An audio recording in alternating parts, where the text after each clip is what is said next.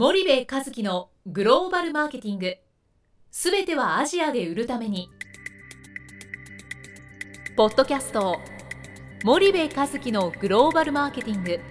すべてはアジアで売るためには過去10年間で1000社以上の海外展開の支援を行った森部和樹がグローバルマーケティングを分かりやすく解説します。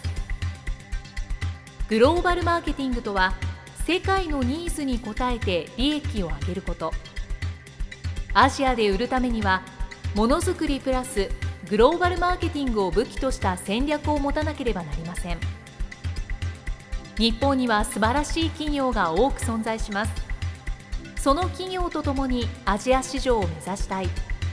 再びジャパンアズナンバーワンと呼ばれる時代を作りたい森部一樹はそんな思いを持ちながらこの番組を皆様にお届けいたします。皆さんこんにちは。弊社より配信中の動画番組のご案内です。弊社ではスパイダーチャンネルという無料動画番組を配信しております。この動画番組は日本企業の海外販売チャンネル構築のノウハウを無料でお届けする番組です。またグローバルビジネスに関するさまざまな情報もお伝えしています。毎週火曜日金曜日の週2回配信。iTunes 内ポッドキャストにてご覧いただけます。iTunes にて番組タイトル名スパイダーチャンネル。大文字で SPYDERCHANNEL と検索ください自動で最新動画がお手元に届く購読手続きが行えます。ぜひご覧ください。皆さんこんにちは。ナビゲーターの小林真彩です。えー、皆さんこんにちは、えー、森部和樹でございます。はい。森部さん本日の、はい。えーポッドカスポッドキャストの内容なんですけども、はい、えっとタイトルがですね、はい、ちょっとユニークではい、「ライカ買っちゃいましたはい、」というタイトルなんですけどはい、これちょっと一体どういうことなのかえーあのまあライカ買ったようなんですけどもちょっええとその内容について詳しく、あのねあの教え買ってちゃっいただけますか？たんですよ、ライカね。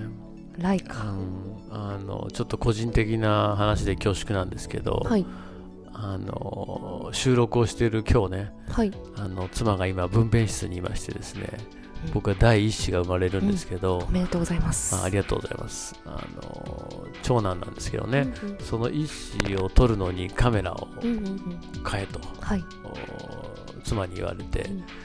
でまあどうしようかなと、はい。であのすごくお世話になってる先生のはい。息子さんが、あの銀座6のライカにね、うんうんうんいるって聞いてて、はい。でもうカメラ買うんならライカだなってうんうんうん決めてたうんですよでライカ買ったんですよね、はい。で一眼レフっていうの？その僕もはい。詳しくないんだけど、はい。カメラね。そのミラーレスとかはい。よく言うでしょ、ちょっと綺麗に撮れるっていうカメラ、であのまあこうピンからキーまでいろいろあるわけです、はい。デジタルカメラもね、はい。なんだけどその一眼レフとか、まあ、ミラーレスみたいなやつがいいカメラらしいのよ、そのはい。はい高いのよちょっとね、でソニーとかニコンとか、うんえーオリンパスキャノンとか、うん、あのオリンパスとかあるのかな、うん。でまあいろいろ見たんだけど、はい。まあ握ったし見たし。うん。で、まあ、カメラといえばキャノンニコンじゃない。そうですね。うん。なんだけどドキドキしないのよね。その手に持ってさ。うん。こう多分ね、えっと、プロ的に言うとはいめちゃめちゃいいカメラってキャノンとニコンなんだと思うの世界的にね。はい。だってプロはみんなあれを使ってるじゃんどちらかをね、はい。なんだけど僕持ったんだけどなんかドキドキがないんですよ、うん、でライカに行きましたと。はい。めちゃめちゃ武骨な見た目をしててうんうん。重たくてはい。冷たくて。うん。なんだけどはい。持った瞬間ドキドキするんだよね。で そのデジタルカメラって、はい。まあアナログとデジタルの融合みたいな。うんうんうんそのカメラの本体自体は極めてデジタルなんだけど、うんはいはい。レンズがすごく重要で、うんうんそこがものすごくアナログで職人技じゃない、はい。でライカで写真を撮ると、はい。なんとも言えない温かい雰囲気が出るのね、あの冷いたい武骨なカメラから、でなんとも言えないドキドキがあって単なる道具だろうカメラなんてぐらいにしか思ってないわけですよ、僕はいはい。はカメラフリークでもないんでね、はい。なんだけどこのカメラ大切にしたくなるっていうね磨きたくなるみたいな、ななんだこの感覚って思ったんだけど、はい。これってねはい。なんか車とかにも言えることだと思うの。なんかそのトヨタとか日産に乗ってもドキドキしないんだけど、うんうんかフェラーリに乗るとめちゃめちゃドキドキするみたいな、大切にしようとか、なんかそういう感覚にすごく似てて、はい。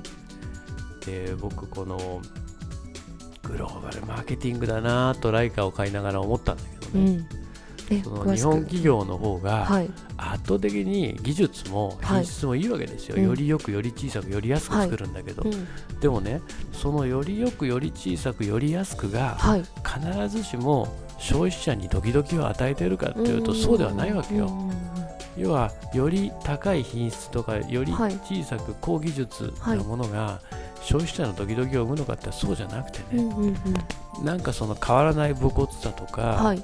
そのヒストリーとかはいはい。ストーリー、はい。その商品の裏に隠れてるもの、うんうんであと値段の高さ、うんうんうん。高いのよめちゃめちゃ、うんうんうん。70万とかしたのね。えー、そんなにする？それでも安い方なの。えー、で150万とか倍ぐらいのやつもあって。でもちょっとこの70万のカメラに慣れたらそっち行ってみようかなとかってまあ思ったわけなんだはいでそれぐらいこうドキドキさせるうん。何かがライカにもあって、うんそれはまあ何かではなくてブランドなんだよね、うんきっとね。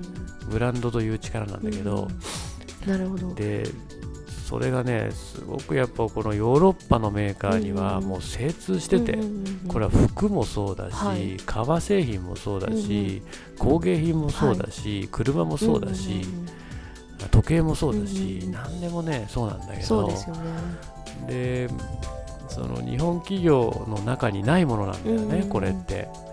で中国や韓国の企業と差別化を図るなら、はい。もっと技術をもっと品質をっていうことよりもね、日本企業が今本当に重要で必要なものって、うん。このヨーロッパのメーカーが持っているようないわゆるうん。 dream productっていうやつですか？うん。うん。目に見えない価値。いいねうん。小林さん。最近冴えてるね。そう。 dream product なんだよ。そうですよね。でね dream product にならなかったらうん。勝てないんだよね、うんうん。でいかに dream product になるかっていう、うん。コモディティの戦いもしたって、うん。中国には勝てません。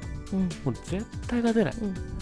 そしたらもう技術追いつかれたら終わりなんだもん、うん。家電メーカーそれでみんはない死んでったわけでしょ、なんだけど、うん。それをいかにドリームプロダクトにしていくかっていうね、もう日本企業はうん。まあポジショニングがねうん。世界的に見ても中途半端ってことですもんね。そう。だからねライカでうね、ん。グローバルマーケティングをめちゃめちゃ感じちゃったわけ、でど。このライカで、えー息子さん働いてる僕がお世話になってる先生の専門がグローバルマーケティングなのね、だからねああ不敬な、大石先生なんて思ってたわけよ。大石先生のね、あの息子さんはい。働いてるんだけど、うん。まあじゃあそんなねうん。身近なところからやはりグローバルマーケティングを感じてたしまうんですね。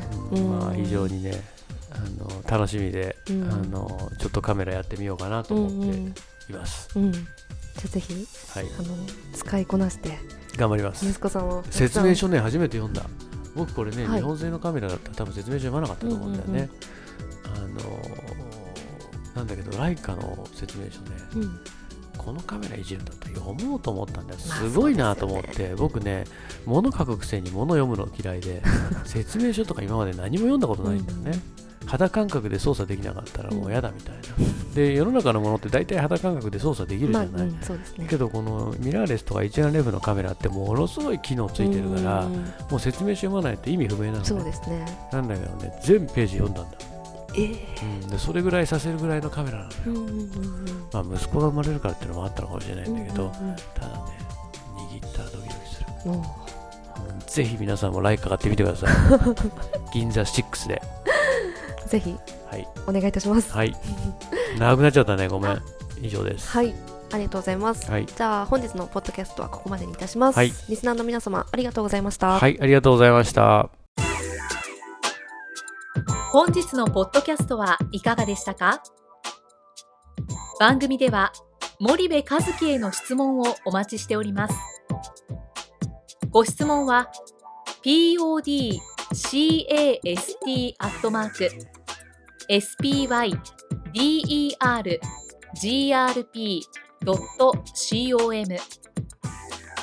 ポッドキャストアットマークスパイダー grp.com までお申し込みください。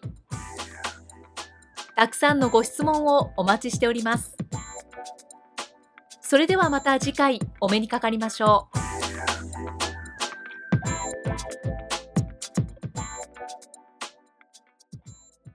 森部和樹のグローバルマーケティング。